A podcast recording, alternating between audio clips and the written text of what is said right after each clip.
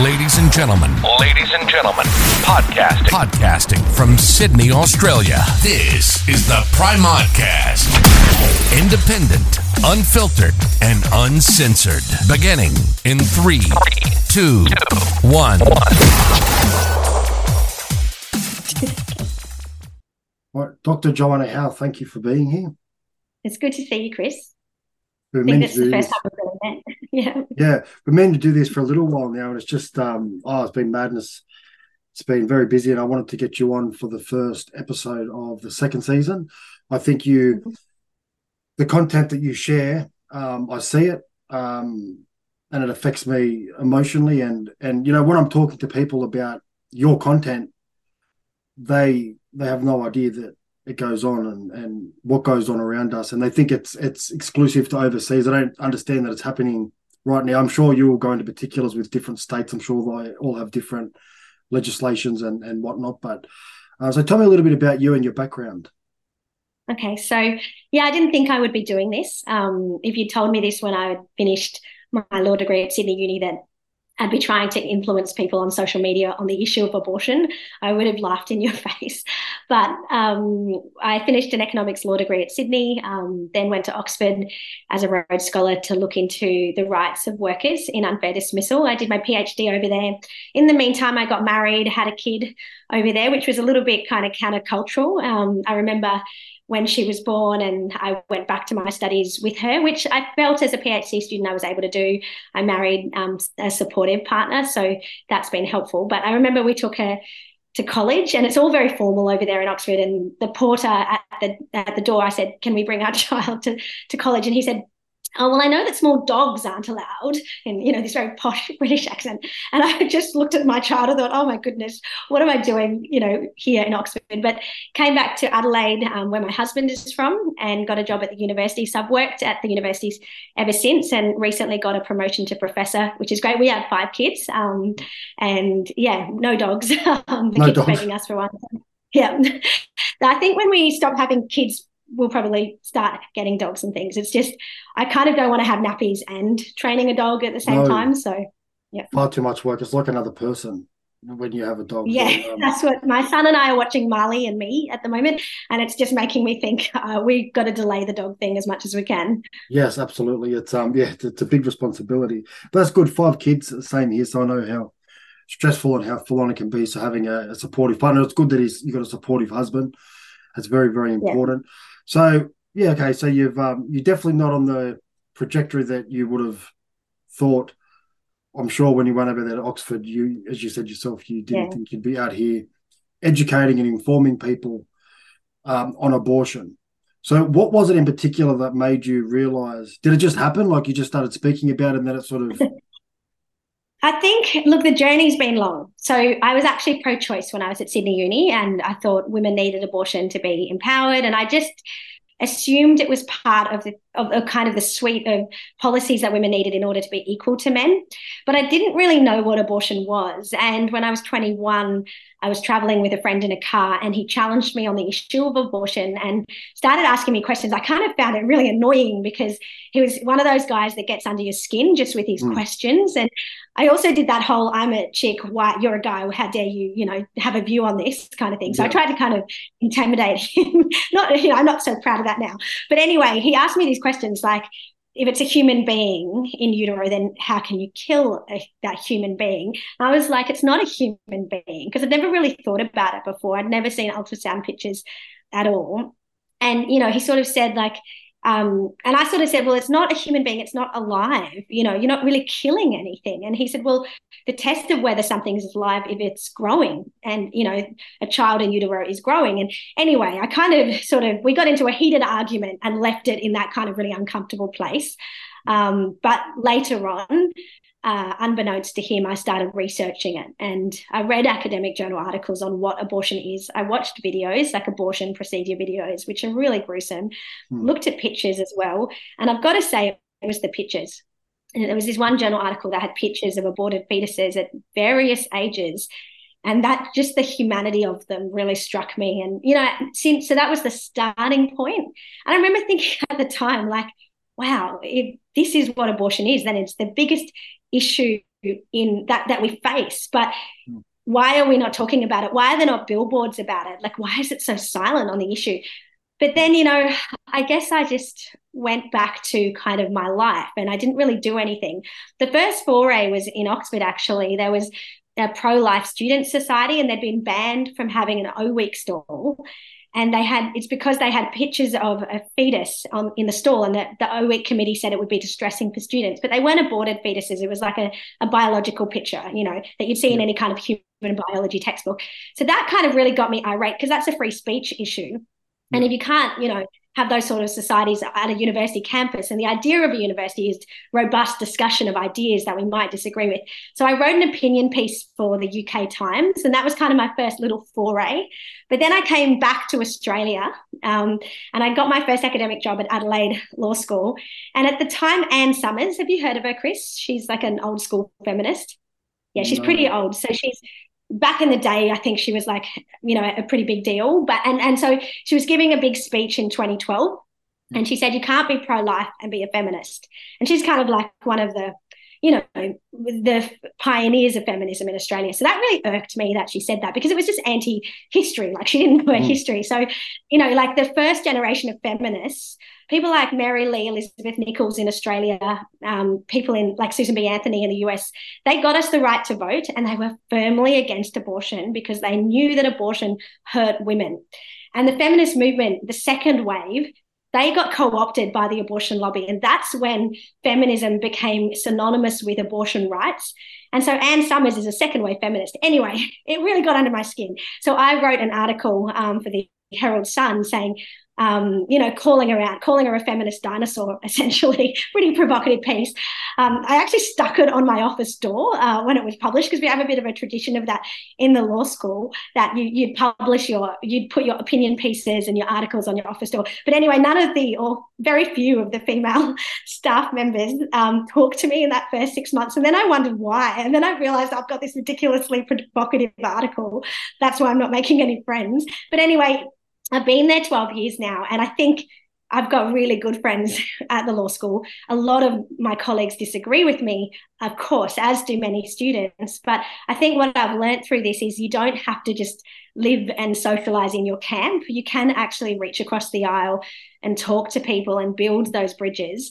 Um, sorry, this is a bit of a long journey. Should I go no, to the next? Yeah, keep going. No problem. Okay, so 2019 was probably the next big moment for me. Um, a colleague and I had researched the rights of doctors, you know, to freedom of conscience. So under Victorian law, at the you know from 2008, you have to refer for abortion. So even if you believe that abortion is a grave atrocity that kills a human being, you have to start the process. So, my colleague and I, who's a professor, we looked into the history of conscientious objection and we wrote this academic piece. And in 2019, New South Wales was debating abortion up to birth, and they were going to force doctors to refer for abortion against their conscience. And so we wrote an opinion piece in the Sydney Morning Herald on this. And in it, we said that late term abortions had increased by 39% since Victoria had legalised abortion right up until birth. And as a result, it would lead to more referral. Hmm. Anyway, that was kind of like setting off a little bomb because the New South Wales debate was very contentious. There were lots of New South Wales people that were, you know, kind of going to rallies and speaking out against this. But our article was getting quoted in the parliament. It got a lot of exposure. And so the ABC, the ABC did yeah. a fact check. Yeah. So ABC RMIT fact check, which I noticed that Meta has just sacked them for being so biased. I think it was on The Voice. Um, yes. So that felt like vindication when that happened a couple of weeks ago. But mm. back in 2019, they weaponized their very big megaphone against me and my colleague. Big article. Have late term abortions increased in Victoria by 39% since 2008 and they could have given any verdict. They could have, you know, they could have said sort of right, completely right, you know, a bit wrong. They gave us the worst, harshest rating they could. They said completely wrong.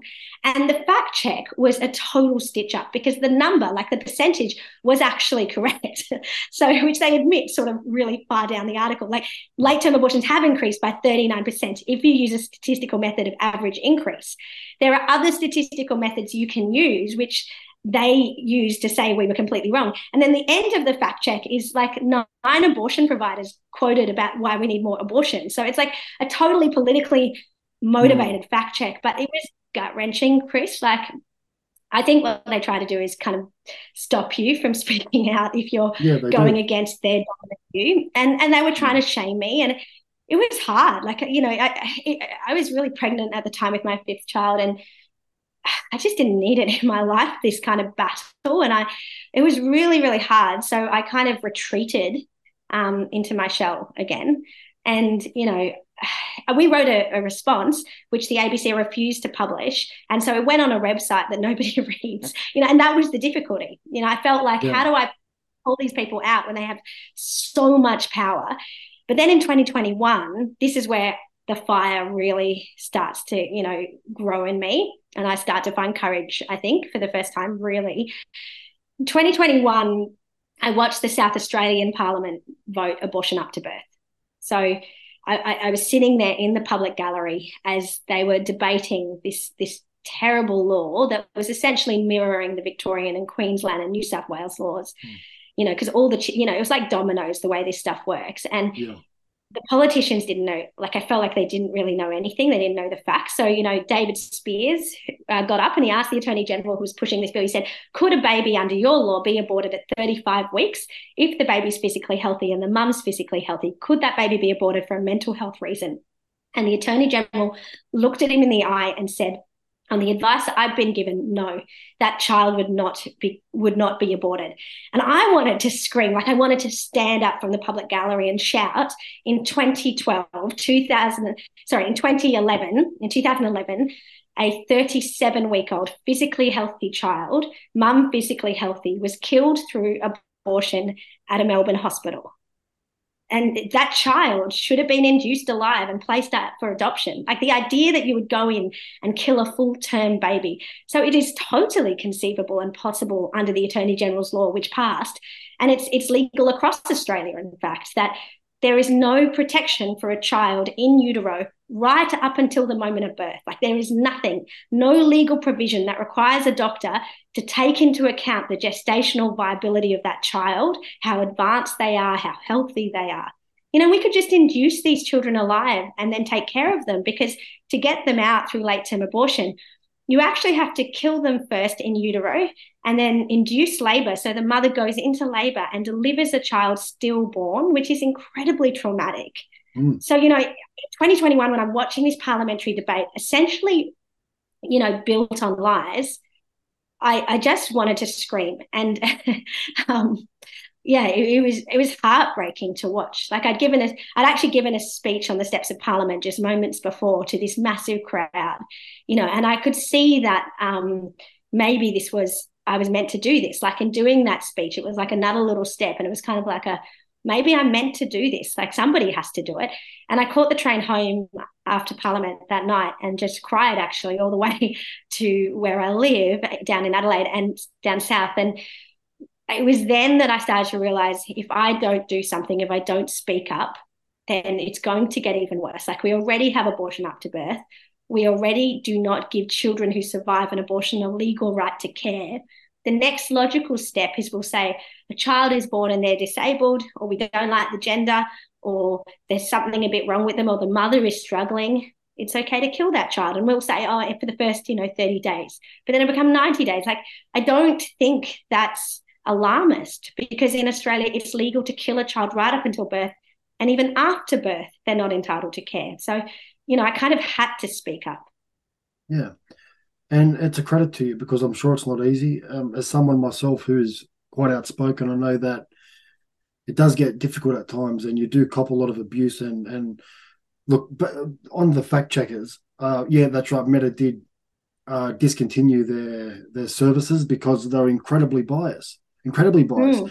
Um, I don't know if it's them. I've had a few fact uh, fact checked articles about some things that I've said in the past too, and they they are incredibly biased. It's very clear that they go into that article or their opinion um, with a preconceived agenda, and they just try to find the the way to that to their end, um, and they'll use whatever they can to get there. So um, now I just look at it as, as a badge of honor. If if they take the time to try and, and fact check something that I've said, then obviously I know that I'm saying the right things. That's Yeah. generally I've noticed that pattern in the last few years. Um, you know, they they pick up on certain things and they completely ignore other things. And the things they pick up on is generally what they're trying to protect. They're trying to safeguard that agenda or the narrative.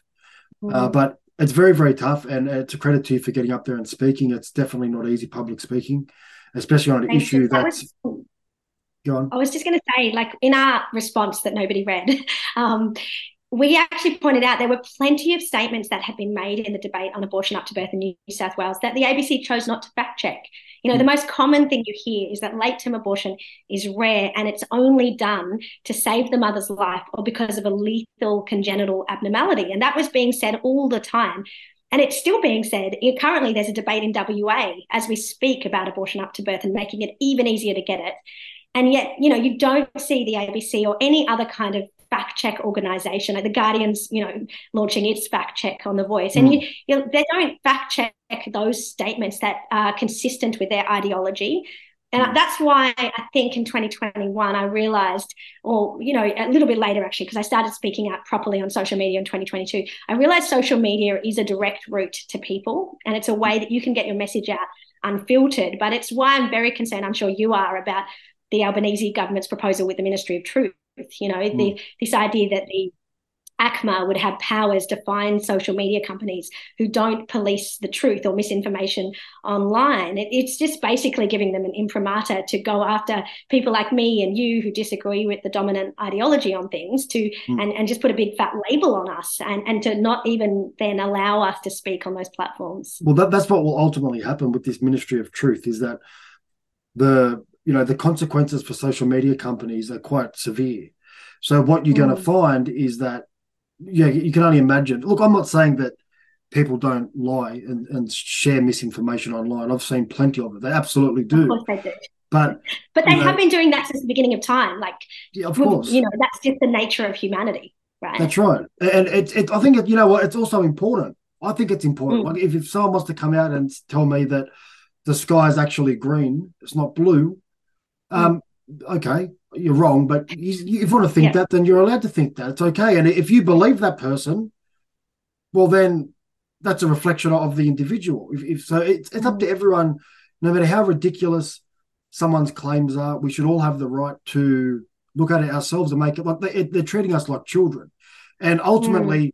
ultimately, the Ministry of Truth, and I've said this now since the beginning of COVID, that they've really ramped up these fact checkers and this mis and disinformation. And I'll tell you what's happened. So, a bit off subject, but it will come back to where you were. So, if you think back to our parents and our grandparents, their only sources of information were the TV, newspapers, and the radio. That was it. They had no other source of information.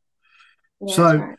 what was it was very easy to control certain narratives. Very, very easy as long as they had control of, and absolutely the government do have influence over the media, 100%. So you've got, you know, the TV networks all on the same channel, uh, on the same page. You've got uh, the newspapers, you've got the radio, all following the same narrative, which isn't too hard to do. And then you have the internet come about. And it wasn't as much of an issue, but what's happened slowly and then it really ramped up during COVID is that people started looking for their own their own truth and going to mm. different sources for that information. And the, the government, like if you look at the overall trust in government today compared to 15 years ago, there would be a dramatic difference. Huge. Mm. People just do not trust them at the moment. They don't. Yeah. So when they get up there and they try and, you know, like the alarmism throughout COVID, it got to the point at the end where people were just they didn't want to hear it. They just did not. They didn't mm. believe them. They didn't believe a single yeah. word. Um, out of their mouth because that's it's distrust over because we know we've been lied to, and I feel like this. Well, it's even come out. I mean, it's, Chris, it's even come out, hasn't it, through court cases in the US mm. that um, the White House, the FBI, the CIA, they were all in cahoots around what the messaging should be around COVID. Mm. And they forced the social media companies to comply with that. They, they, they were in league together on that. And, and that has come out in court cases. And I think more will come out. Mm. But for me, this is really about freedom of speech being fundamental to a democracy. And our constitution, unfortunately, doesn't protect freedom of speech the way it does in the US. So their constitution is different to ours. Yeah. And that's a problem because, you know, this this this proposal, this Ministry of Truth proposal, if we had a constitutional right to freedom of speech, that would protect us. you know but Yeah. this this proposal would limit free speech online and as you said like the dominant media establishment has a consistent ideology with the government and particularly on this topic of abortion actually chris like you cannot get um a critical article in the in the mainstream press of on abortion. Like you just cannot. Like they it's just not what they do. And so you know like even there's been a couple of senate inquiries this year and uh, there's been thousands of submissions from people like myself who are who are raising questions about this policy of abortion up to birth. And the committees have not been publishing the submissions. And i've tried to get a couple of journalists brave journalists who i know are interested in this kind of thing to cover it.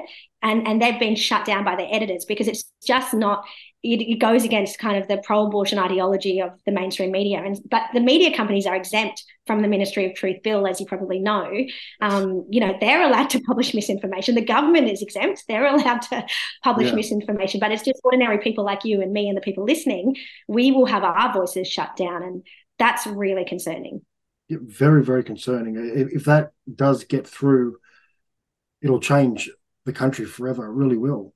You got to have people that and look I've, I've had it myself. I've thought about sharing something and i thought you know what if i share this even though i know what i'm saying is true i know that the fact checkers are going to jump on it. They're going to say no that i'm going to get my account suspended for 90 days. And so you're starting to censor yourself.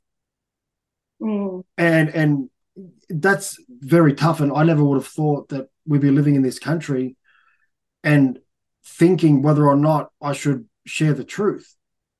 And, and that's where we're at. And it's very concerning.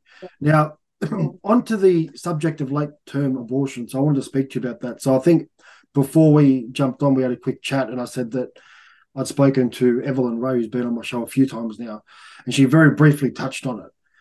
Um, but i hadn't looked into it any more than where we left it in that conversation. So i wanted to dive into that a little bit more. So when you say late term abortion again i'm sure the states are different but what age is that up to and yeah. what conditions need to be met. So let's say for example 36 weeks 35 weeks the mother decides you know what? I really don't want to i don't want this baby anymore.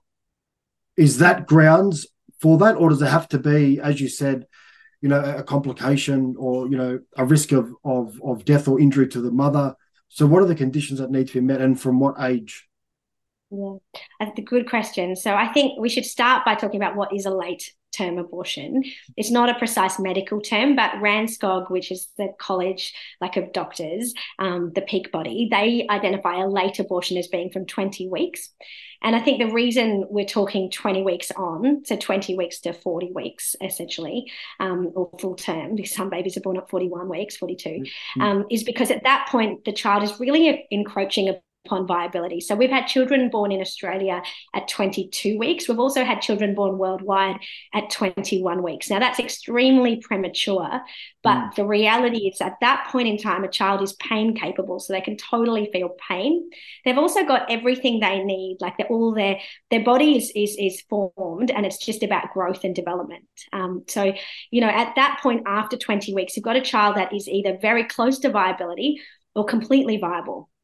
And so, for example, at 28 weeks, by that point, you've got an 80 to 90% chance of living outside the womb at that point if you are born early. So, you know, we're talking about children that, you know, really are are babies. Like, you know, it's it, they're babies that um, if they're born early, they're protected by the law, and everything is done to try and help that child to survive. So that's that's what we're talking about. And what has happened is Victoria was the first place to do this, and it was 2008. But since then, every other state and territory has implemented essentially a very similar law to Victoria. And what it says is that if you want an abortion after you know 20 weeks and each state has a kind of different number there um, and in fact you know i think victoria's might be 24 but that but basically they say if you want a late abortion you have to have the approval of two doctors the thing to note is that the second doctor doesn't even need to see the patient or consult the file. And what they try to say is that this two doctor rule is a check and balance on the process. But if you look at the legislation in each of the states and territories, like I said before, there's nothing there about the rights of that child. Like there's no recognition you've got a viable child. In South Australia, where I'm from, there is there's it's a slightly better law like i managed to advocate along with other people here for a slight improvement on the law but even in my state you could get an abortion right up until birth for a psychosocial reason and a psychosocial reason chris is any kind of reason that affects to affects a woman's well-being or quality of life so okay. it could be mental health, depression, anxiety, but it could also be job loss. It could be relationship breakdown. It could be um, insecure housing. It really can be anything. Like the spectrum is wide in terms of what affects someone's well-being. And so what that means is in Victoria, we've got the longest, I guess, case study of how these laws work from Victoria. And in Victoria, we know that 44% of late term abortion, so nearly one in two, for a psychosocial reason. So you've got a healthy baby with a physically healthy mum. And what I don't understand is why don't we just respect the rights of that child and the rights of the mother and induce that child early and give the child medical care and the mother medical care? Like if the mother's really suffering and she really mm. can't cope, to carry that baby for any longer, then, you know, instead of getting her to deliver that baby dead, deliver the baby alive, give care to the child, place the child up for adoption because they don't go into the foster care system. Foster care system's a mess, but its goal is reunification. And this child, who's the product of uh, an unwanted pregnancy and the mother wants to abort, then you know th- th- there's no goal of reunification. So they can go into adoption and we've got massive waiting lists for that you know. So there are families that would, would take those children willingly um, you know and and so that's that's a real thing around the fact that in every state and territory we allow abortion essentially for psychosocial reasons. And so you're killing healthy children with physically healthy mums, and you don't need to kill them. You know, that's kind of what I'm I'm trying to educate people on that on that issue. Well, it sounds to be almost a, a legal loophole where they, well, they know that they can they can, yeah. as you said, like it's such a the wellness wellness is such a broad term. It could, mm. as you mm. said, depression, anxiety, job loss, uh, insecure housing. Every second, third person will be diagnosed with depression.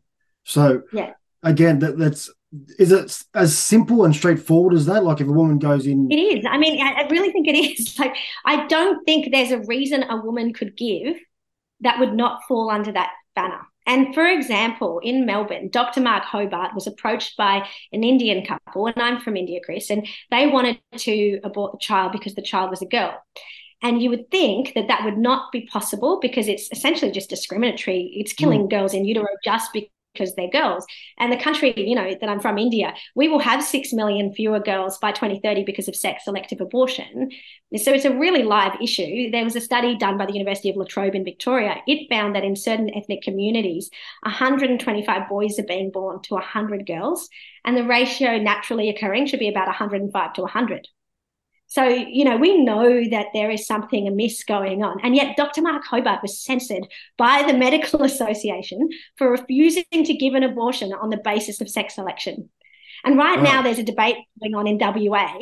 And can you believe this? Um, the majority of the upper house, there was an amendment by Labor MP Kate Doust saying, okay, we can introduce abortion up to birth, but at least let's have a ban on sex selective abortion to protect our girls.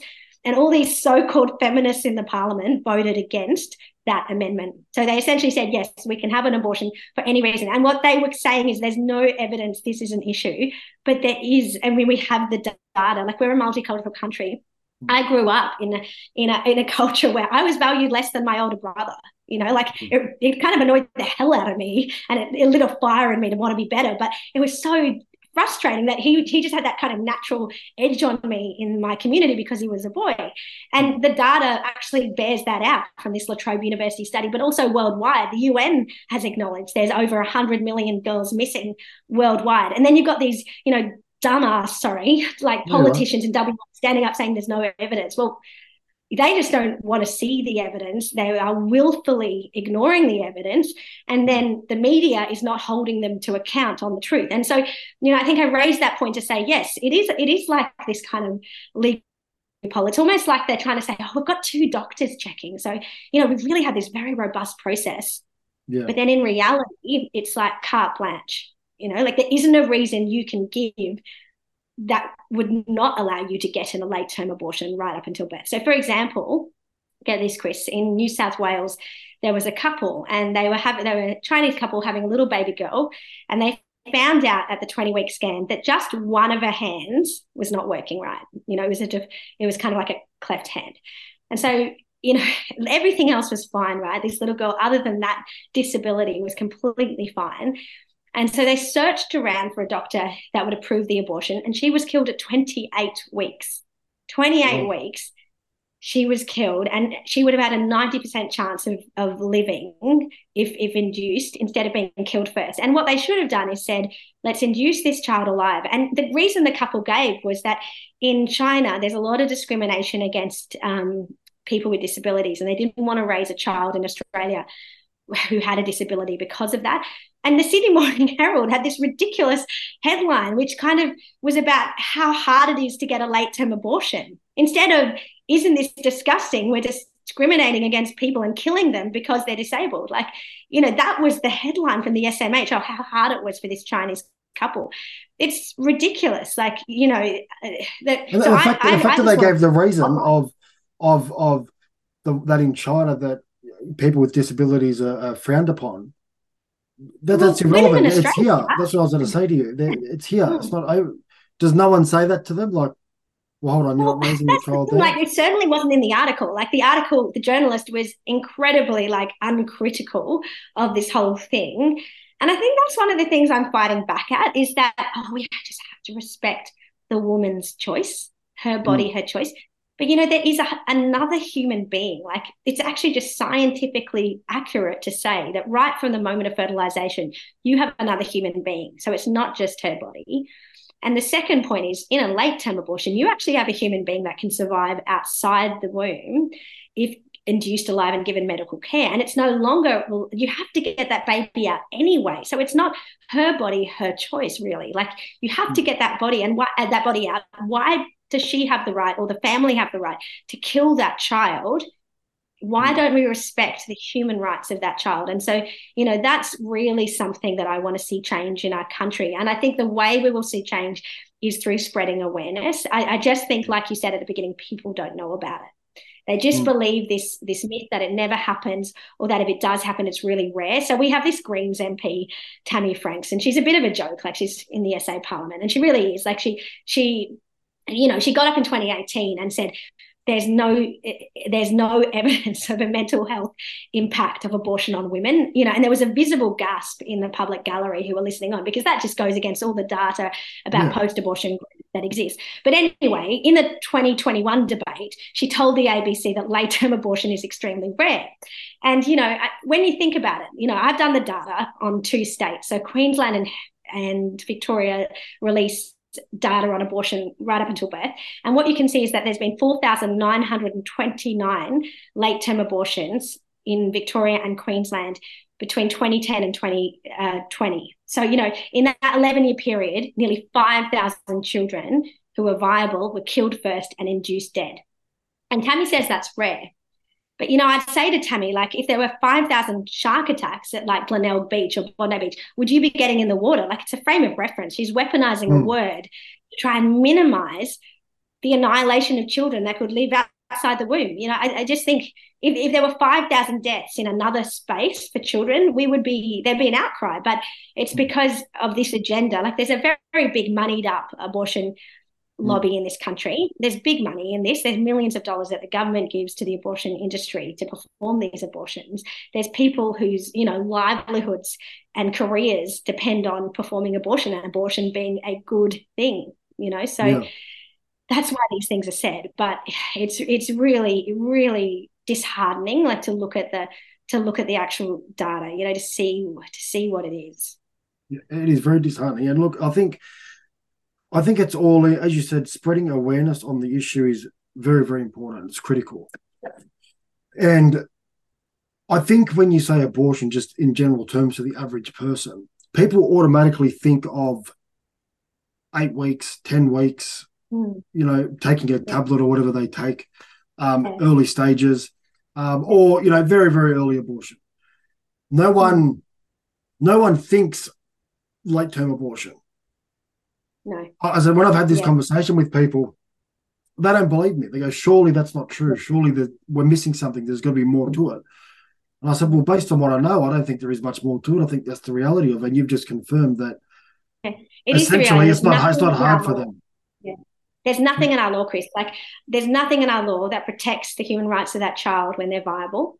There's nothing to prevent an abortion at 40 weeks. There's just nothing, you know. And um, it's like the other side doesn't want to hear it. Like they just they Yeah. they don't want this message getting out to people. Um, so that's why this is really important. But I've actually, you know, because I've got research skills, so it's kind of interesting because people accuse me of making shit up, and Mm. I uh, I like that because you know I sort of say, well, in my other area of research, like I'm a professor of law, I'm a Rhodes Scholar. Um, the federal government appointed me this year to review the migration program. They appointed three people as part of an eminent persons review. You know, some I'm, I'm obviously very credible and respected in my migration and labor law research. So am I just making a- stuff up in the abortion space? Like it, it's sort of, you know, it, it's kind of I laugh at it, you know. And so I've, I've put a lot of effort into producing fact sheets that are fully referenced, and people can go and look at the primary sources. So they're available on my website, drjoannahowe.com facts. And so I've got fact sheets on babies born alive, but also late term abortion and also the abortion pills. So I've got a couple of fact sheets there, and I'm producing more. Um, it just takes me a while because I have to do the research on them. Mm. Um, but you know, I, I really, uh, I really make the effort to be accurate on things because that's important in this space in particular. Um, and you know, I sort of think the the main thing that I hear against me is that I'm lying or that I'm religious. That's that's the two things. Like no one actually engages in the arguments. It's just you're lying or you're a religious zealot or fanatic. And I never talk about religion in this context. I don't even think it's relevant. I think it's unhelpful. So I never talk about religion to justify why um, we should not have abortion right up until birth. Just like in my other research on migrant workers, I don't use religion there either. Like, you know, and but no one throws those insults at me there in that space. And Mm. you know, it's it's kind of really interesting to sort of be on the receiving end. Um, of, of taking an issue on where I'm going against the establishment and then just seeing what they do. Yeah, well, look, a lot of times, and I think we can all agree that religion, look, it's very important, and uh, it's the basis of most of our morality. I mean, when you think of what we consider right and wrong, a lot of that does come from religion, and I think it's it's relevant. But as you said, it's it's not necessary in this discussion. Well, but it, it's still um you know again it's i'm pretty sure all major religious groups would be of a similar opinion with abortion Yeah, so that that's true, Chris. And and look, I think the thing, the issue I have is that the media portrays the anti-abortion perspective as you're white, you're old, you're Christian, and you're a man. You know, and you know when the South Australian Parliament was debating abortion up to birth, the Abortion Action Coalition, so the activists on the other side, they were tweeting things like, you know, if there were more women, if these men had a uterus, we would get abortion up to birth in a minute. You know, like they were they were they were sort of mocking the the the, the men hmm. who were who were actually advocating against the abortion in that parliament. So the thing I think though is we live in a society where there's a separation of church and state, and we are a secular country. Um, so I, I actually think like while you know within religious communities it's okay to to talk about abortion from that perspective and to look at religious texts and to see what they say about the issue. But I, I I think in the public square, given that we live in a secular society and the separation of church and state, I think it's important to make the arguments against abortion not on the basis of religion. And not all pro life groups agree with me, but I make a special effort to make sure that even if you're an atheist, you can agree that abortion is wrong. And in fact, you know, I've convinced a lot of people on this. Like, there's uh, one of my students who has now graduated. Um, she ended up emailing me after graduation to say that through watching my videos, and she's completely secular, no Christian background, but she said, you know, I, I initially agreed with you on late term abortion, but now through researching it myself, I'm actually against abortion from fertilization. And so, you know, I really think all you need to know is, is it okay to kill a human being? When is it okay to kill a human being? And you know, you can't. Those are difficult questions to answer. And Mm. you have a human being from conception. That human child is growing from twelve weeks. They're fully formed. And so, if you can kill a child in utero, um, why can't you kill a child ex utero? Like, what is Mm. conceptually the difference? Like, what magically happens in the birth canal that Yeah. makes someone a human being with human rights that are protected under the law? Yeah. And and what's different before then, you know? And so I think unpacking those issues is really important. Um, but you know, Chris, actually in our country, we don't even protect the human rights of children who survive an abortion. You know, like But we'll get on to that in so just two seconds. I want to ask you this question.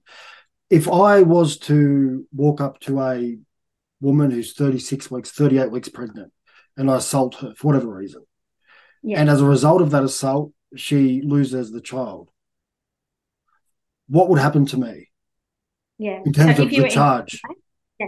Yeah, so in Queensland and, and New South Wales, there's Sophie's Law and Zoe's Law. You would be charged with two counts, and because we recognise that that's a second person, you know. And so, I, th- I mean, I think that it's really interesting actually to look at the hypocrisy in this area. Like i was about to say that. It's Yeah. very, I, I've, I even, knew, even the UN, if you look at the death penalty, like the UN Convention um, on the death penalty, the, the, the in the ICCPR, it says you can. that you, it's legal for states to have the death penalty, but you can't impose the death penalty on a pregnant woman. And why? Well, it's not because she's preg- pregnant and you're just being soft on her because she's pregnant. It's Mm. because there's another human being there who is the innocent third party. You know, so there are all sorts of ways. Like even in the state that I'm from, Chris, um, after 20 weeks, if you suspect a child is being abused in utero because the mum's taking drugs or or drinking excessively, you can report that mother um, to child protection authorities so that that child is then cared for. Um, you know, in Victoria, if a child is born um, after t- 20 weeks after an abortion, they get a birth certificate and a death certificate. So they're stillborn, they're killed first and then born. They get a birth certificate and a death certificate because we recognize that that's a person. You know, so we've it's just kind of crazy, like the the disjunction. well, it, it doesn't make sense. It doesn't make Yeah, it sense. doesn't. It doesn't. all. Yeah, and you know, like it's like a baby shower. It's not a fetus shower, is it? You know, like there's so many Hmm. ways that. Oh, and pain relief, Chris. So in utero, from 18 weeks, it's standard practice that you would get pain relief for that child if fetal surgery is taking place. And Kourtney Kardashian just had fetal surgery in her child, who's who is okay. And she said she was really pressured into an abortion, and she's so thankful she didn't get one. But anyway, pain relief is standard because the health outcomes are better and the child can feel pain. But yet, an abortion, yet in abortion in Australia, we do not have pain relief throughout the abortion process, all 40 weeks. And, you know, in Victoria, there was an amendment on pain relief in New South Wales, and the MPs stood up and voted against giving children in utero pain relief. So it, it, there's so much um, of this that just does But not why make do, why, why do they have a problem? Why would you vote against that? Exactly. The child's going to die anyway, aren't they? Like you're killing them. You're just doing it a bit more humanely. You know, and in 2021, there was a good journal article written actually by a pro choice and pro life academic, and they wanted to come to some consensus on the issue of pain. And they did a meta analysis of all the pain studies. And they came to the recommendation that from 18 weeks in an abortion, you should have anesthesia for the child so that they don't feel pain in that process. And yet, you know, these politicians, like, it wouldn't have affected a woman's right to an abortion, but they still didn't want to do it. It, it's so bizarre that when you when you actually break it down and you look at the hypocrisy within just something as basic as as you said the was it Zoe's law was it the one you mentioned So Zoe's law in New South Wales and Sophie's law just passed this week, Chris, in Queensland. yeah so when you look at that you think well how on one hand could you say do that and then on the other hand well because the mother's making the decision it makes it okay that's what they're essentially Mm. saying that if if if a if a stranger or anyone other than the mother harms Mm. that child then there's legal consequences for their action. But if Yeah. the mother decides to harm the child, then it's her right to do so as her. That's Yeah. essentially what they're saying. That's what they're saying. And then after birth, we know that that's just not the case. Like a mother can't harm her child. That's Yeah. you know the child will get taken away. The mother will go to jail potentially, depending if on the harm. Like if she kills her child, that's what would happen. You know, so it's hmm. it's it's really important to make what what is implicit in these dis, in these laws explicit. You know, like you just said, we are we have laws like Zoe's law and Sophie's law that recognize that in utero you've got a human being who has pr- human rights or, or rights under the law, and so then mm. it's it's a crime to kill them. And yet, at the same time, in those same places, we have abortion right up until birth if a mother wants it.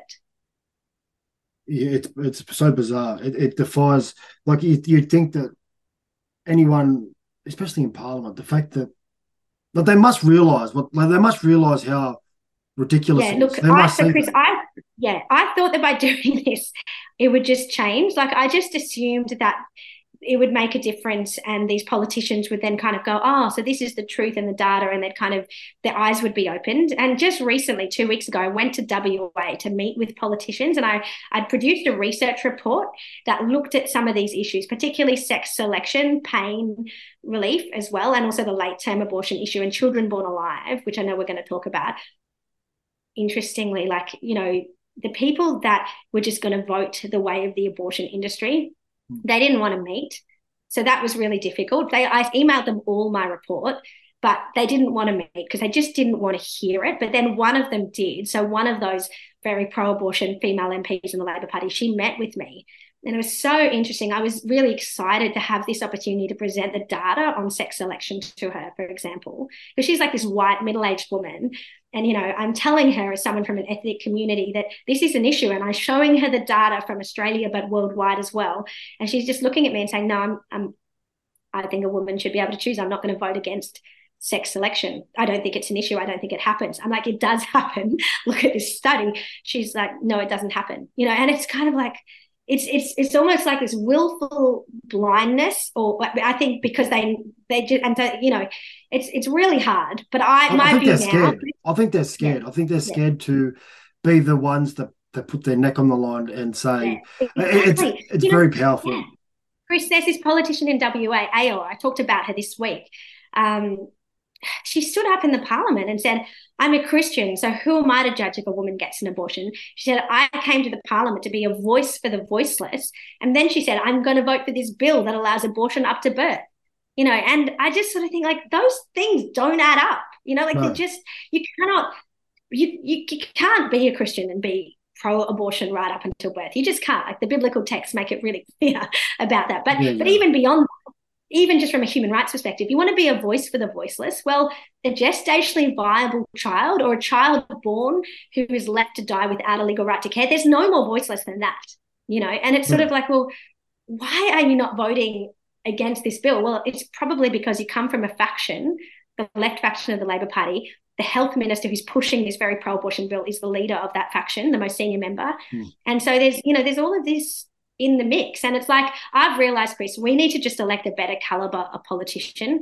I've realized that even if you present the current crop with the data, they're still going to vote the way of the money of the abortion Mm. lobby. And so we just need better people in parliament and we need to educate Australians to rise up, to vote on this issue and to care about a better caliber of politician. Yeah, well, I'll bring something to your attention. I don't know whether you've seen it. It was a document from Planned Parenthood. Off the top of my head, it was in the 1960s, I think. It was recommendations on population control. So that Mm. that's a very big um, Yeah. agenda that gets pushed from the top, as the they're obsessed with controlling population. And so I can find it here. Uh, here we go. So it was a document 19, there I was right, 1969. Mm. I don't know if you've seen it. Um, proposed measures to reduce fertility by university or selectively of impact in the US. Um, and it goes through universal impact, selective impacts depending on socioeconomic status, measures, uh, measures, uh, an existing okay, that one's irrelevant. But to get to it, they, in terms of social constraints about restructuring and altering the the ideal family size, which you've seen that, you know, in Mm. the seventies, eighties, commercial TV commercials were full of four, five, six children, big families. Now you're lucky if there's one child per couple, right? You can say they've done that. And Uh, as a result, we're not even meeting our replacement rate, Chris. Like we No, have no, to we're not. rely on migration because we're not having enough children. It's it's Mm. very concerning. Um, you can see different things here, like um, you know, getting women back into the workplace. All these things that was part of their plan, and then you see here, um, some of these haven't come to fruition, but many of them have. So, for example, payments to encourage sterilization, payments to Mm. encourage contraception, payments to encourage abortion, abortion and sterilization on demand, allow contraceptives to be distributed non medically, improve contraceptive technology. So you can go through it, but you can see there that the agenda was very, very clear from the late 60s about because at that time, I wasn't around, neither were you, but at that time, that would have been so foreign. Like the idea of Mm. abortion would have been foreign. Even contraceptive Yeah. would have been foreign. Um, but now you look back, you think, well, you know what, they've achieved most of that of their goal. It's so easy yeah. to get an abortion. I know, I know people, uh, and again, I'm not judging them. I like them, but I know people that that have had so many abortions. It's like just part of their their yeah. life, like six, seven, eight. It's like you know what's so tragic, Chris, is that if second wave feminism had had held their ground and and and and and recognized that all free, easy access to abortion up to birth does is it lets men off the hook. You know, like 86% of women that go in for abortions in the US do not have partners. The men don't want to stay with them, right? And the reality is like free, easy abortion, the woman has to go through that procedure, which can be incredibly traumatic. She has to then bear that in her body for the rest of her life cells of the child still remain in her actually through you know because she's been pregnant. Mm. um, and and and she carries that for the rest of her life you know. But the man can walk away like scot free and what second wave feminism should have done is fight for corporations and modern workplaces to be more accepting and empowering for women that have children because essentially now the modern workplace can just say well you can be the same as men. Like you can neuter your reproductive potential and capacity by just killing your child in utero and you can go back to work which is why big companies are funding you know abortion care they call it yeah. you know. Um, giving those payments so much cheaper than maternity leave for example. And so you know this has really done a disservice to women. And a lot of people don't realize that planned parenthood the founder of that was Margaret Sanger. And hmm. back in the 1950s and 60s, there's a lot of her writing, which is really just incredibly racist. And it's based in eugenics. It's like, let's set up these clinics in black neighborhoods. Let's kill people with disabilities because they're not the right kind of people that we want to have, you know? And yet that's the founder of Planned Parenthood. And people don't understand that legacy, you know, that really if we if we look at what abortion does, is it sanctions killing people who might be girls or who are disabled just because they're girls or just because they're disabled. So, Down syndrome in Australia, nine out of 10 children who get diagnosed with Down syndrome are killed. And yet, Down syndrome is not a life threatening illness. And a lot of research shows that quality of life for those children and their families is more positive, actually. Like people who have siblings with Down syndrome report higher happiness ratings. And yet, Sweden boasted a couple of years ago, we've eliminated Down syndrome.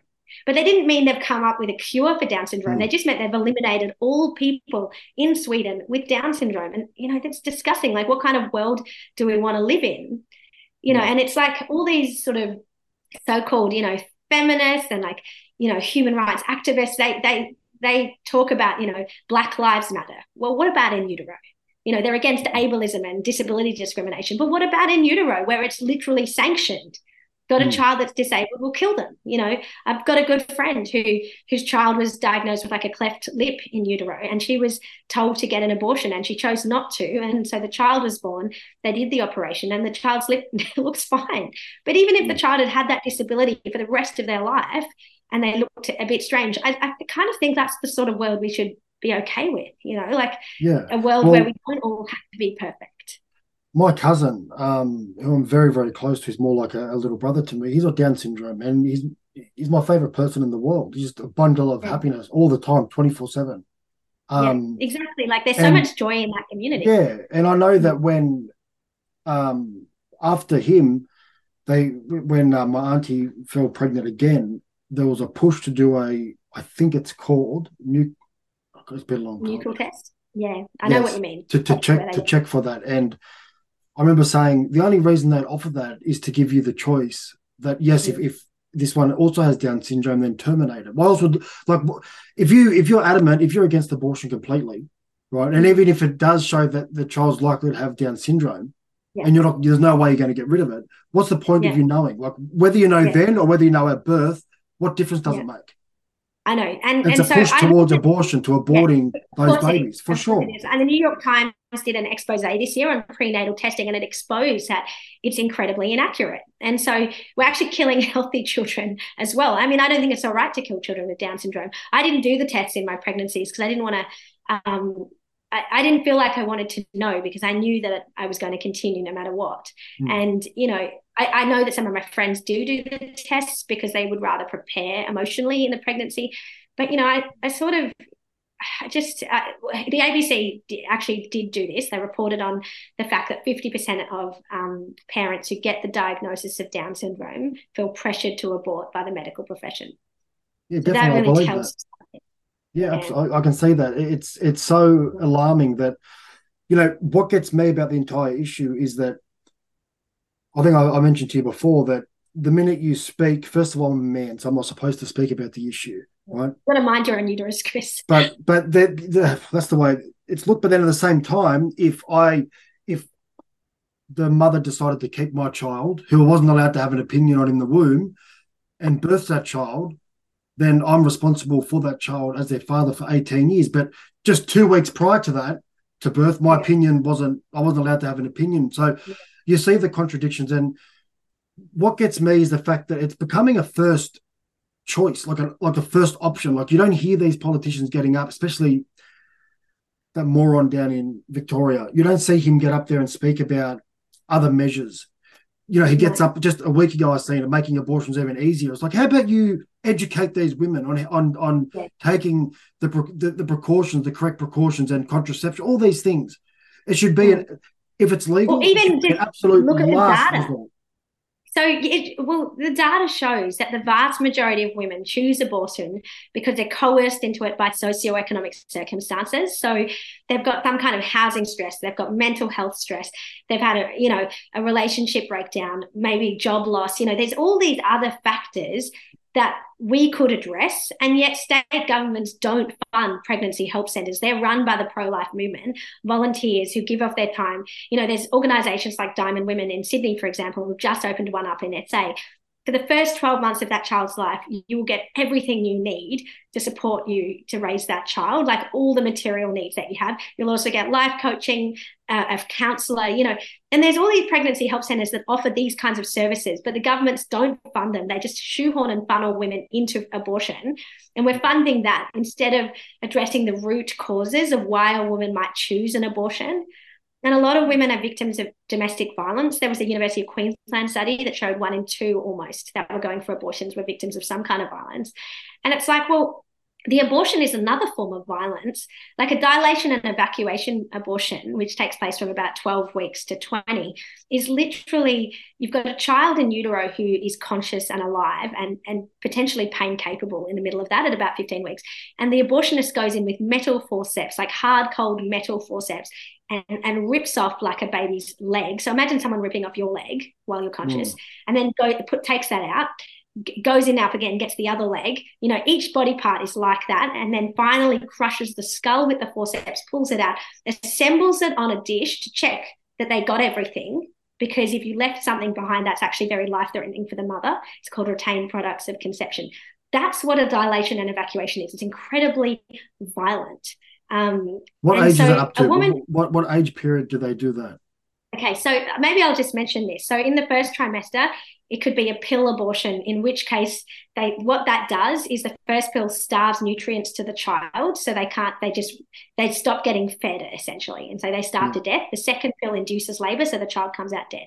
The other method in the first trimester, and a good friend of mine had this one, is a suction abortion where they, they use a vacuum, essentially more powerful than the Dyson, and they just Mm. suction out the baby. Um, it just sort of like all comes flying out. But from 12 weeks, a child is too big to get through the suction, right? Like the, the, the Mm. pipe thing. And so you have to break them apart and bring them out. And that's the dilation and evacuation Oh, abortion. But then later on, as you're approaching like 20 to 24 weeks, a child again is too big for that. Like the body, the head, you know, the body parts are too Mm. big. So they actually kill the child first and induce labor alive. Sometimes they don't even kill the child first, they induce labor alive. And they assume that the birth process will be traumatic and the, and the child will arrive dead. You know, but it doesn't always happen. So those are the procedures. But just getting back to this issue of a woman who's in a DV situation, you know, and if a woman's in that situation, getting her to kill her baby actually doesn't do anything. Like it just sends her back to the violent relationship, but without the child.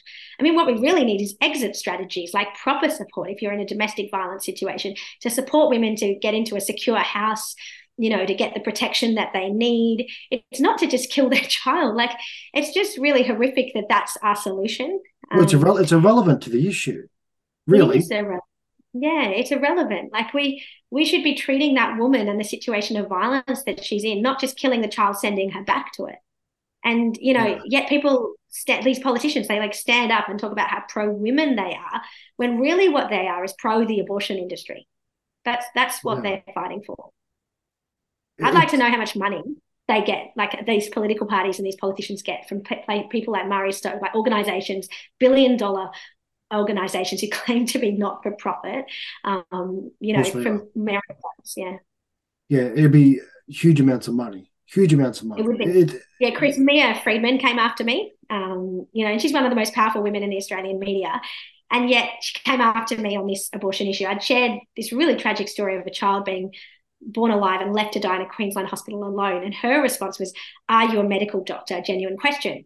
And when I told her I wasn't, because it's obviously clear from my bio mm. that I'm not, you know, she kind of lost it. It was like, oh well, how dare you talk about this issue? You know, um, you shouldn't you shouldn't be talking about it. Anyway, do a bit of a deep. You don't even have to do a deep dive on Mia. She gets money from the abortion industry. Like her, she has ads for Marie Stopes on her website. You know, and it's sort of like, well, are these people genuinely interested in uncovering the truth? Like you've just heard a story of a child being born alive and left to die without a right to care in Queensland. And that's your response. Like, you know, it's kind of really interesting. There it is. I had to look her up because I never heard of her. That's why I was looking down and looking her up. Mia, what was she? Uh... So she, I think she was like the youngest. Oh, she's part of that Mamamia. Okay, it explains everything. Yeah, Okay, that's yeah, it's a horrible. They've wrote a few pieces. A lot of my comments, you'll like this, Chris. Um, a lot of the comments were sort of saying, "Well, Mia, it didn't stop you advertising the vaccines." You know, on yeah. you know, very much so on your website, like giving advice, not just accepting advertisements, but actually giving medical advice. Yeah, well, these people, they're they're hypocrites. I'm telling you that these people, you'll find that the vast majority of them, they they don't stand for anything they they yeah. essentially follow the mob, like they follow their crowd. So, but when you don't have any values, you don't stand for anything personally. It's a matter of time mm-hmm. before your own views contradict one another. Yeah. Because you like, and that's yeah. what she's done there. Obviously, you're not a doctor; you shouldn't be talking about this. But at the same time, she's happy to advocate yeah. for people to get a vaccine when she, in that same sense, has no right either. So, but that's what these people do. They just give them, just let them go. Because I promise you, eventually they all self-destruct because they, they can't. Chris, it's up. so lucrative. Like it's so lucrative to be in the establishment and to toe the party mm. line. And it was a big temptation for me because my career, you know, I've gotten to a prof- to the position of professor before the age of 40. And I've, I've worked really hard to achieve that. And there's all these incredible things that you can get when you toe the line with the establishment. Like it's so lucrative you know. She has she runs i think the biggest independent media company in the country you know because she just toes the line on everything. Um you know and it's sort of like it's hard to be the person who's deciding to call it all out. And you know i knew it was career suicide and you know, like the advertiser went after me with a big story that was a total beat up. You know, the president of the Women's Lawyers Association, she called for me to be sacked by my university. She was trolling my university's Twitter account um, just two weeks ago when I went to WA. So I wrote to all the MPs and said, Do you want to meet? Here's my research report. And one of the very pro abortion Labor MPs, Peter Foster, he writes to my vice chancellor, so not even to the dean of the law school, but literally the VC, and says, you know, basically sort of trying to intimidate me and get me investigated at work. And in the end, the university stood by me and, and wrote back and said, you know, she's got academic freedom. She's not representing the university, but academics are entitled to, you, you know, academic freedom. And it's just like they really try to intimidate you and shut you mm. down. And that's what they um, do. You know, yeah, it's it's it's it's horrifying. Like that. That's the strategy. Instead of engaging, like I would much rather have a debate with someone about the issue um, you know, yesterday I spoke to like a YouTuber. He's got 130k followers, Matt Williams. He doesn't agree with me on the issue of abortion completely, but it was just so good to talk to someone with an open mind um, yeah. and to to have a conversation rather than just to be bullied and intimidated and shamed. Yeah. You know, because apparently I'm making women feel uncomfortable. Yeah, you know, it's one of those issues where first of all, they won't engage in a debate with you because I think they they've these people aren't overly educated on the subject. They just yeah. believe that because everyone else is saying that you know there's nothing wrong with it that they, they don't bother to look any further than that. And uh, some of them do, I'm sure, but a lot of them yeah. don't. Um, and you know, intimidation is their tactic. I mean, you've seen it throughout COVID. Um, you know, some powerful people that were intimidated into silence, or attempted silence. But you know, you are entitled to your opinion, and we're all entitled to our opinion. And it's not like your opinion is just you know, you thought of it in the shower and you thought, you know what, I'm going to talk about that. Like it's, it, you've researched, you've taken the time, and you're presenting the data, you're presenting the facts, and they're willingly choosing to ignore it. Yeah. So that's not your issue. That's that's their problem. And anyone with an anyone with a brain who looks at that and goes, well, "Why why don't they want to engage in a debate? Like, there must be a Mhm. reason for it. Like you're prepared. You've you've walked the walk and you talk the talk. Or you you got everything in front of you. You're ready to go, and they're going, "Yeah, no, we just we don't want to." Yeah. There's a reason for Yeah. that. Yeah, exactly. Like the advertiser, they had this article, anti-abortion lecturer under fire, students distressed, and they emailed that as the top story of the afternoon to all their subscribers. There hadn't been a single student complaint to the university, to the dean, or to me personally, or to the VC. And if you read the article, because when you think of an outcry, Chris, do you think of more than one person? You Just think of the masses. Yeah. So the outcry, you read the article, and there was one anonymous former student, and the timeline didn't even make up. So I actually think they made up the former student, Probably. and yet that was kind of the headline story. And I think what they were trying to do is a ensure that I didn't get promoted to professor because I literally.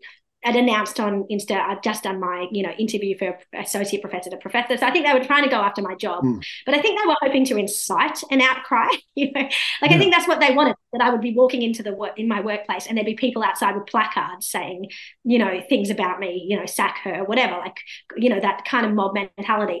In the end, 95% of the comments were on my side. The student union passed a motion supporting my freedom of speech. The president of the Student Law Society, he wrote to the paper and said I'm a fantastic lecturer because the article made it sound like I shame women in the lecture theatre, like that I judge them and shame them in this culture of intimidation. I never even talk about abortion in class. I don't need to. Like my topics that, you know, what I teach is so unrelated. But it was just this ridiculous story. So in the end, I think they look pretty bad. Yeah, uh, they will. It's it's it's not easy. It's tough, but ultimately, if you're supported by the truth and the facts, then and I've always said that. Yeah. Despite all the negativity that's that's come my way these past four years, I always sleep Yeah. well at night because I, Yeah. I've stood for what I believe in. I've spoken my mind, and and I'm good. I, I Yeah. can, I've got a clear So conscience, that's and that's why what's we don't- important. Yeah. And that's why we don't need a ministry of truth because the way we've always done it is just through robust debate, we've worked out what Mm. the truth is. You know, um, I'm probably a bit more sensitive than you, Chris, in the sense of like, I struggle um, with it. Like, I struggle with just being this controversial figure. Like, I, you know, now when I teach, um, for example, at that first class of the semester, I walk in and the students already know who I am. And instead of just liking me because I'm, you know, a young, engaging teacher, they think I'm this crazy anti-abortion extremist. And it takes like the semester to sort of show them that I'm actually just a real person like they are. And I might have a mm. different view to some of them, you know, and I, I just find that hard. And, you know, like, I, but I, I'm learning to have thicker skin because I also know that if like people like you and me don't speak up and the people who are listening to this don't speak up, we will just never change things, you know, and and and the other side wants us to be afraid. And I've realized like I've kind of done some deep like mental health work um, w- with a therapist to kind of like work out, you know, like to kind of game plan, war game what might happen. You know, the worst that could happen, I guess, is I lose my job. Like they sack Mm. me or there's like this witch hunt against me, you know, because I go against the establishment. Peter Ridd, I don't know if you know him, he was an academic that kind of was disputing the consensus on climate change. And, you know, he his case went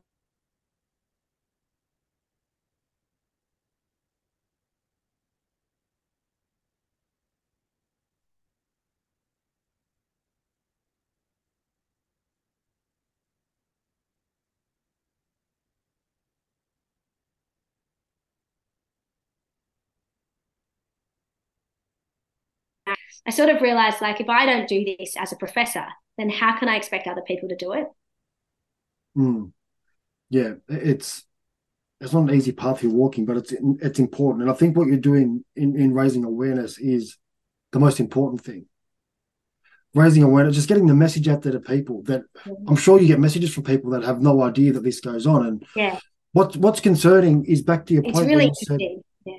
yeah, is that when you said that sometimes they don't even they won't even kill the baby first. They just assume that during birth that it'll die. Surely there's laws against that. Yeah, Should- you'd think so.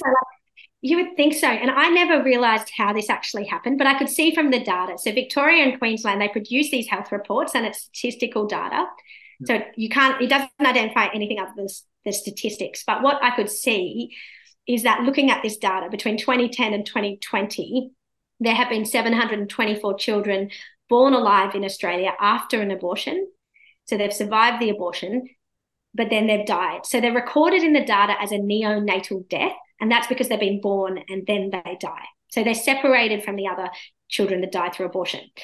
Anyway, I didn't understand what that meant. Like I, uh, the statistical data was there. I was doing digging. I'd, I'd heard from some whistleblowers, like nurses and midwives who'd reached out to me how this happened. And because on average, like it's quite significant. It's one a week. So in just two states, every week, a child is born alive after an abortion and left to die without a legal right to care. So the Queensland termination of pregnancy guidelines explicitly state if a live birth occurs, do not provide life sustaining treatment. And it says in those guidelines, wrap the baby with warmth, uh, wrap the baby for warmth. But then it says, depending depending on the parents' wishes, the mother's wishes, you might give that child to the mother. But you know, if you think about it, these are children that have survived a procedure that was intended to kill them. There's not going to be a lot of mothers mm. that are going to want to hold those children.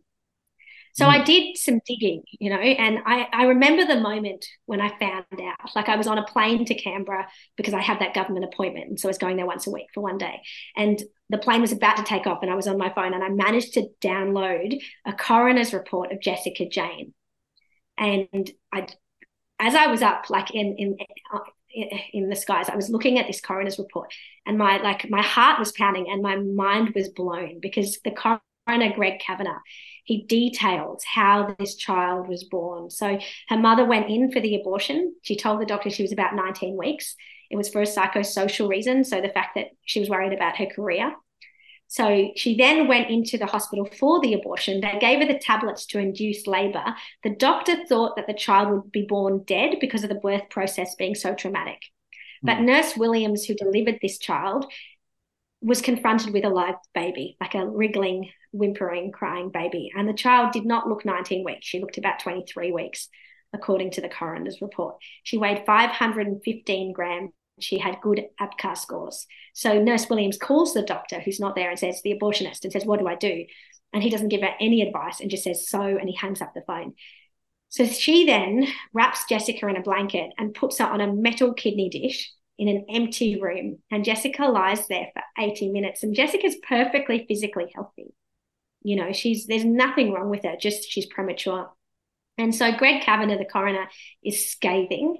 And he says, you know, at that point, he said, irrespective of your view on abortion, like you could support abortion up to birth.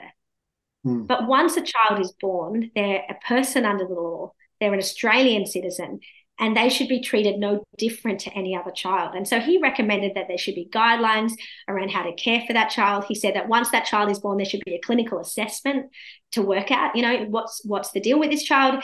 Should we give them palliative care because they're going to die? Should we give them life-saving treatment because they could live? You know, he said that that should be done. But it's been more than 20 years since that case, and none of his guidelines, like, no, sorry, none of his recommendations have been implemented. And after that case, so I found that case and I was just completely blown away by it. You know, and interestingly, mm. I put a reel to TikTok on it and it went to I think half a million. And, you know, the someone complained to my university about that. I think they were just upset that I was getting the message out. And so mm. my dean had to investigate me and she actually had to read the coroner's case of Jessica Jane. And she said to me, you know, you're cleared in this investigation because I can see that your video is accurate you know so mm. it's sort of i often joke to her she's the university should probably establish a complaints department just for me um, because of, of what i'm doing but after that i found another case from that same year this was by coroner janet stevenson in new south wales this was a child that had been born alive after an abortion the child had a congenital abnormality so they induced the child alive actually once the child was born the parents held the child for the first hour but then after that the child somehow just got lost and like as in there's nothing, no records of what happened. And sometime later, this child was born, found, sorry, sometime later, this child was found alive, breathing in a medical waste bin at Westmead Hospital. And, Are you serious? You know, yeah, I'm, I'm serious. Like, you know, and I don't understand why that wasn't front page news. Like Andrew Bolt covered it, but it's not like it was front page news. I mean, this was a child alive in a bin you know, and the coroner again, Janet Stevenson, she says in that case that many children she understands are born alive after an abortion, and she says she says there's a to- there was a total abrogation of responsibility on the parts of the people that were meant to be caring for that child once that child was born. And that's not the parents. Like, I, I want to be clear. Like, I, I'm not suggesting that a mother should be confronted with a live birth, live baby after she's gone in for an abortion. But I think if a child is born, at that point, they are a patient. And mm. so the doctors have a duty to care for that child. And, you know, another thing Greg Cavanagh said was there should be a coronial inquiry every time a live birth occurs. And yet in WA right now, we have this bill. And just on Tuesday, so in less than four days, there's going to be a, a, a vote on this amendment. And the amendment says that if a child is born alive after an abortion, they should have a right uh, to care no different to any other child born alive in WA. You would think that that would be non-controversial, wouldn't you? You know, I fought yeah. for that in South Australia, and I got that in the law here with some other people. We worked on that. So we have this equal treatment principle under the law. I like to call it birth equality. You're born, you're equal, mm. you have equal rights. Absolutely. You know? um, and yet the health minister, the, the government is not supporting it, the Labor government, and the health minister has said there's no such thing as a failed abortion. She said babies are not born alive after an abortion. And you know, even in WA, where they don't release the data like Queensland and Victoria, through questions asked on notice in the parliament, we can see that 28 children from 1998 have been born alive and do not have a legal right to care. You know so this is just really really incredible stuff. And there was a senate inquiry a federal senate inquiry and i went down to canberra and i met with the inquiry and i gave evidence. I presented data because the other side says oh these children if they live it's just like for a matter of seconds so who really cares and I showed the 2018 peer reviewed journal article in the Journal of Obstetrics and Gynecology, so a really reputable journal article. They looked at 241 late term abortions where feticide wasn't given. So the child wasn't killed first, they were just induced alive and presumed they would die through the process. One in two, so over 50% of children in that study were born alive. The average survival time was 32 minutes one child in that study survived for 267 minutes, so four hours. So I presented that data. I gave them the Westmead coroner's case, the Jessica Jane case. They did not mention any of this in their final report. They, they completely covered it up. They whitewashed the issue. I was like gobsmacked because Senator Marielle Smith, who was chairing the inquiry, after I presented evidence, she started following me on Instagram. You know, so I mm-hmm. knew she was. you can tell who's watching your stories, and yeah. you know, I knew she knew what I was talking about, and she. I presented that data, and I, I, just could not believe it. Like they didn't quote a single thing I'd said, but they also just didn't quote any of the data or evidence, none of the statistical information. Just abortion lobby after abortion activist, you know, like pro abortion doctors. That was all the voices that they quoted. And it was like the unsubstantiated opinions of these lobbyists, you know. So a disgusting report. And after I called her out on it and exposed it, um, obviously Marielle stopped following me.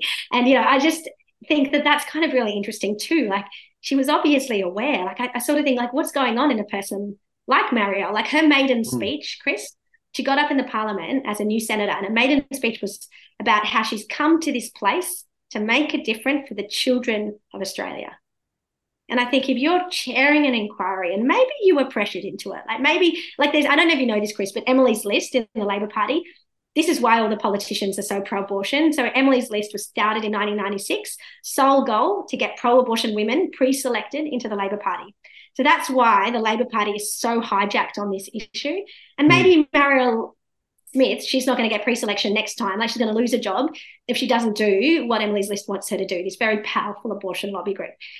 But you know, I just think like if you've come to this place to speak up for Australian children, mm. then you know how can you be the chair of an inquiry that whitewashes this issue and hides th- this data on these most vulnerable children that are born in Australia. And I just think, again, that's why we need a better caliber of politician because I assume that by showing them the data, they would have their eyes opened and they would then, you know, report on the data. But that's just not what has happened. So we need to clean this mob out and really start again. You know, Chris, I, I should also mention Another thing they say is that this doesn't happen anymore. So they say, oh, yeah, Jessica, that was bad. The baby dumped in a bin. Yeah, that was bad. But it doesn't mm. happen anymore because that was 20 years ago. But just earlier last month, so in August, I managed to find another case. So little baby Xantha, she's a little girl. Her parents went in for an abortion at 19 weeks because she had Down syndrome. Mm. And so they went into a Queensland hospital. She was induced because they assumed i think the reasons by the way that the doctors do it from what i understand is it's just an easier thing. Like you don't have to inject poison like digoxin into the child to induce death and then deliver stillborn. So it's just quicker and easier and cheaper to deliver and and they assume the child will be born dead. And hmm. xantha's parents were not told that a live birth was a possibility. Anyway she was born alive and then just dumped in an empty hospital room in Queensland. The parents weren't informed, and she lay there for seven minutes. And so, you know, this was exposed in the Courier Mail, but the focus of the article in the Courier Mail was actually about the fact that the mother had become suicidal after the live birth, and the doctors had, you know, she only found out about the live birth because of an offhand comment by a staff member at the hospital. And so, you know, it's really clear that we know from the statistical data that this happens now. It happens every mm. week, once a week at the very least. But through Baby Xantha's story, we now know without a doubt that this happens. And, and these children are not born alive and held in their final moments and taken care of, which is what the WA health minister had the audacity to tell parliament. Like that's just not true. We know from Xantha that some children are just dumped in a room and and just essentially left to die you know, and it's a genuine problem. It's an issue, and we kind of really need some brave journalists and and also brave nurses and midwives to come and speak out publicly with their names. We have anonymous reports, mm. you know, but we just don't have the the whistleblowers coming out publicly. And the reason we don't is because they could lose their jobs if they do. Of course, and, and that's uh, the unfortunate thing. A lot of the times, it's just it's pressure. It's mm. peer pressure that that these people choose to remain silent. But you know, you have to question the the people in that situation. Like as a if I was there, let's say I was a cleaner just walking through the room. Mm. Um, I physically I I could not I couldn't turn a blind eye. I would personally, yeah. as a cleaner, have to pick that child. I couldn't just ignore it. Like you have to question that I these agree. people like they can't be it's gonna well even if it does sound harsh, I don't really care to be honest. It's it's the reality is this if you can ignore that and walk away as if nothing has happened. When there's a baby there, presumably crying or at least making a fuss and moving around, and you can just ignore that, that's a bit concerning. Yeah. Like the, well, the I agree. Like the Hippocratic oath, like do no harm. I mean, Dr. Johnny Sacca, he gave evidence to show that you're a person from first breath and under the criminal law like this is essentially murder by so it's an act of omission. You're not giving care to that child. And mm. you know whether it's palliative care to make them more comfortable in their final moments or whether it's life-saving treatment i share on my instagram um, at dr joanna howe about tim a little german baby who was born alive again down syndrome. That's why his parents went in for the abortion. Born alive. He lay on a metal kidney dish for seven hours before a nurse who participated in the abortion in the abortion relented and picked him up, wrapped him up, gave him a little bit of milk, you know, and he was adopted out, and his parents wrote a book about his life. So, you know, we're hmm. talking about Australian children who, if given care, some of them could survive. You know, like Down syndrome is not a life threatening diagnosis. So, no. obviously, at 19 weeks, little baby Xantha, she wasn't going to survive. She was, she was just too young. But she should at least have been given comfort care you know she shouldn't have been dumped in a room alone and and there should be a legal right to that care you know because is it just Definitely. me but i don't trust the person that committed the abortion like the procedure intended to kill that child to then be the person who cares for that child after no. they are born alive like i just don't trust that to no. work there, there should be someone in the room present during all of them and as much as i disagree with um abortions in, in general i think if you know if that's the mm. way it is well then you could at least have someone in the room who's there on standby. If, it goes wrong and the child is born alive, they're responsible for caring Absolutely. for that child. Like there should be there should be a third party that has to take to, to, make that clinical assessment. So a pediatrician on site makes a clinical assessment of what is in the best interest of that child. You know, yeah. and I, I, just sort of think like, how could anyone be against that? And it's just because they don't know. Chris, I'm so sorry. My kids, I don't know if you can hear no, the background noise. That's okay. But I, okay, well, that's good because no, they've, you know, right. they've suddenly descended. They were at the playground and I, I, can tell that there's some doors being open. So I'm so sorry about the noise. No, that, that's fine. That's fine. Keep chatting. They've got wind of the fact that I'm still on this podcast interview with you. So that's fine. Look, I think I think ultimately, if a child is born alive, and this is my opinion, if, if a child yeah. is born alive, they should not be left there to die there should be a yeah. there should be a duty upon whoever that person is to care for that child. I don't. If the child has a chance of surviving, that's that's the that's the point I want to make. If the child is destined to die, like 19 weeks, for example, or there's no chance, no matter what care you give them, they're absolutely going to die, then they should be made comfortable until that time yeah. arrives. But if the child is born alive and there is every chance that they can survive, in my opinion, if you allow that child to die after that point, you're a murderer. There's no other. Yeah. That's, that's the logical I, I explanation.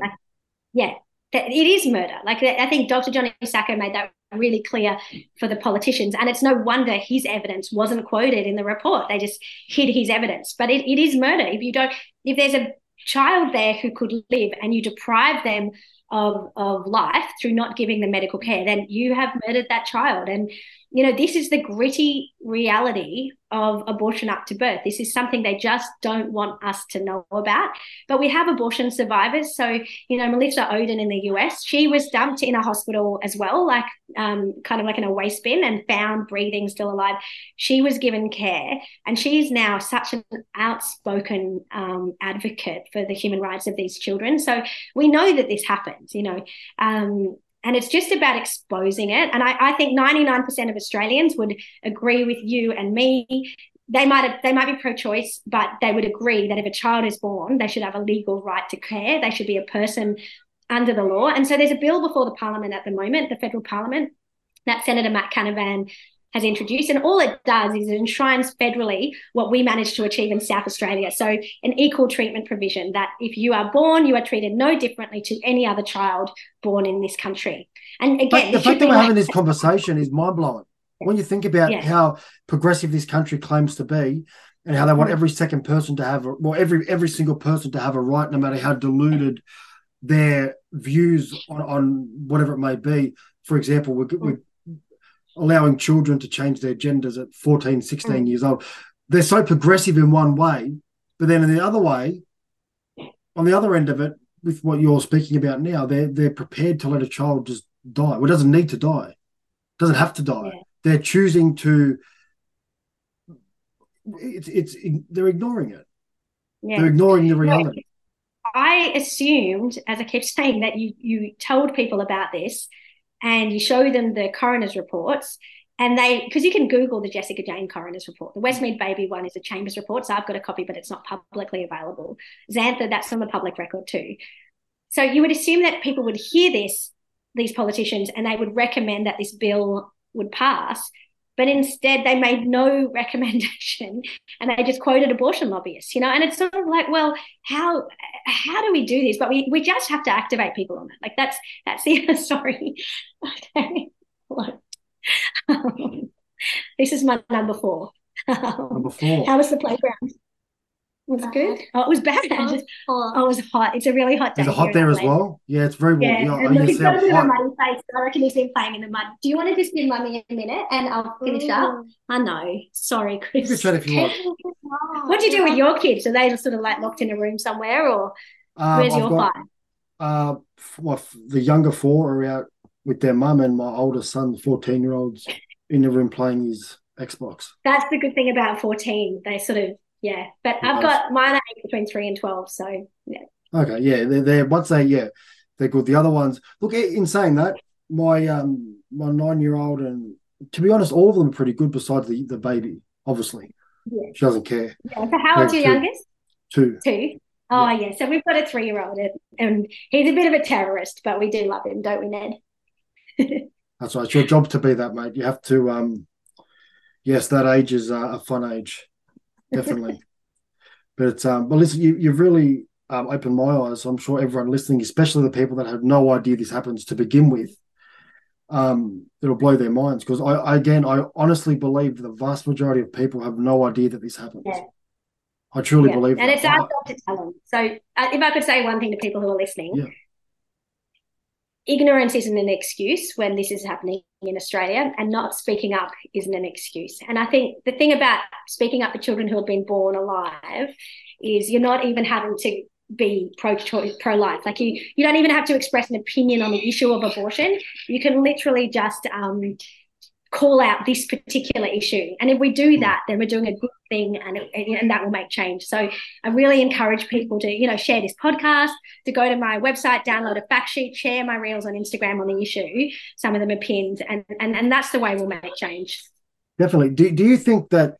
I'll let you go this on this last question. Do you think that a big reason for this is because they've managed, I'm sure it's the the lobby groups, they've managed to sort of collate all of it into one. So when they're saying we're pro-choice, mm, they're taking, yeah. you know, it's such a broad thing again. Like you're talking about terminations at, at six weeks, eight weeks, and then yeah. terminations at 28 weeks. They're vastly yeah. different things with vastly different results and consequences. But they, they've put it all together in, sort of as, as one issue, but it's not a singular issue.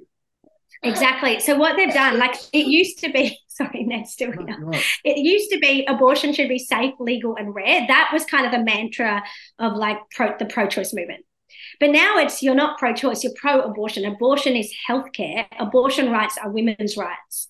You know, and and it's sort of that's where they they're now not just selling choice. They're selling abortion and they're being very explicit around that. And so mm. if if you're like you and me and we're against abortion up to birth, then you're going against abortion. And uh, according to them, abortion is a good. So that's that's the thing. And but I think in a way, Chris, that radicalization of the issue helps us. Because they yeah. literally have to sell a child being ripped apart by metal forceps as a good thing. You know, like the people that the, the WA politicians that are voting for abortion up to birth, they are voting against an amendment that says you can't kill babies because they're girls, or you can you have to give legal rights to a child born alive. Like they're voting. who's voting? Who's voting? Who, who's voting against that? all lots of politicians, so like Sally Talbot, Sue Ellery, um, Brad Pettitt, like there's there's 19 of them in WA who are voting oh. against these things. Like as we speak, you know, I, am doing like a last ditch call, Chris. So all of the wow. amendments that I advocated for haven't passed, and I'm devastated by that. There are amendments that we have in South Australia. So I didn't go to WA and say, kill this bill, let's get, you know, let's make abortion illegal. That wasn't what I was saying. All I was saying is pass my amendments that we got passed in SA that would make it that would just make a, that would just introduce some safeguards around late term mm. abortion. That's essentially what you know. I wasn't even arguing let's get rid of late term abortion. I was just saying, can we introduce some safeguards so that if a child is born alive, they're entitled to care? Can we make sure girls aren't killed because they're girls? Can we make sure um, that we collect data on this issue so we can have evidence based health policy?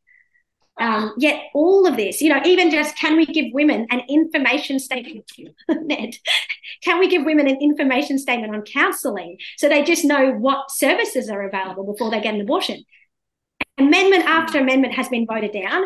And so the last one really that I'm fighting for is for children born alive. And that's on Tuesday. That amendment is, is going to be debated by the WA MP. I am just, it will take a miracle like you know given how they've voted on the other issues mm. but I'm, I'm trying to you know really I've, I've done my first kind of call for donations because i'm i've realized that the only way these politicians the only thing these politicians care about is their jobs like a yeah. lot of them you know so if they realize that they're going to be exposed for what they're doing and it's going to cost them their seat in parliament then maybe just maybe they might give a legal right to care for children born alive so that's on Tuesday, and I've, I've, managed to get some donations in. So I'm going to be promoting this more widely on social media over the next couple of days um, because I, I, I, just think like we've got to do everything we can. If this bill passes the way it is, it will be the most extreme abortion bill in the world, up there with North Korea and China. Um, mm. And this is a once in a decade shot. Like these bills don't come around a lot. This the last time this was debated in WA was 1998. So if we have to wait another 20 years to give legal rights to children mm. born alive or to have some safeguards around late term abortion, you know, that that's shocking. So we have to speak up now. I can't believe you even have to fight for that. It's so bizarre yeah. that you have to personally advocate yeah. the right of these children to have care and, and to have protections in place. It's it's mind blowing that we're having this conversation. Yeah, That's what I said before. We're so progressive in so many ways, even when it borders on delusion. But yet, when it comes to something as fundamental as the right Mm. of of a child who's who's born alive, and I think that ninety nine point nine percent of people of the general population would be in support of that. I mean, you have to be a bit perverted. You have to be perverted to say that a parent has the right to end the life of a child because of its gender. You have to be Yeah. not all there. I know. Yeah, yeah, absolutely. And you know what? so the Liberal leader, Libby Mettam from WA, like I think she must have something loose in here because she mm. literally stood up in the parliament and she didn't say, What a travesty, children are born alive and left to die. We should give them a legal right to care. She said, we should not even report these deaths, these live births and deaths to the coroner because it would be too distressing for the parents. I mean, this is literally a child that is born. If anyone's in distress, it's that child who is born, can feel pain. And that's another thing. The health minister, Amber Jade Sanderson, she stood up in the parliament and she said, children in utero and after birth don't feel pain. And that's just not true. I mean, you've had That's five kids, you would know. Yeah, That's like I clipped my child's fingernail, my firstborn. You know, they come out with these like creepy long fingernails, like Mm. she, and and like she like screamed blue murder because like I accidentally got the skin. You know, and that was like a one day old. But the scientific research also clearly establishes um, that children can feel pain from at least eighteen weeks, but possibly earlier, and definitely after birth. So you know, it's just incredible that this is the kind of shit that people are saying in Parliament, not being held to account by the mainstream press. You know, not at all. Not not No. one single mainstream outlet holding them to account. You need to be yeah I, I would not if i was you i would not be relying on the mainstream media to do anything. Mm. they will not do anything about it i can promise you. You need to use your platform and and whatever you need from me prior to that hearing please let me know. Um Okay. i'll get this out there and i'll share the important clippers that people can then share as well to get the message out there. But that's that's the only way that it's going to happen. But but don't underestimate the power of of the people and and the power of social media. Like that's why Yeah. That's why they're introducing the ministry of truth. That's why Yeah. they're going to these these fact checkers who are government funded who are writing articles to support their agenda. They know that they're losing power. The people are having they got we've got too much power for their liking. That's the reality of it. And yeah, no, I think that's right. So that that is like the only way they win is if they shut us down, and so that's what they're trying to do. Yeah, but um, with someone like yourself at the, the forefront of that fight, um, good luck to them. Um, because it's something that you're you, you're clearly passionate about, and as you should be. And it's been a pleasure talking to you, and you've definitely taught me. I'm, I'm happy. I, need, I need I needed to have this conversation. You've got the whole tribe in there. You've um definitely educated me on the subject, and it's something that I needed to investigate myself because I was quite uneducated on it. But Mhm. um, keep doing what you're doing, and Mhm. anything you need from me, you let me know anytime. yeah. Okay. Sorry.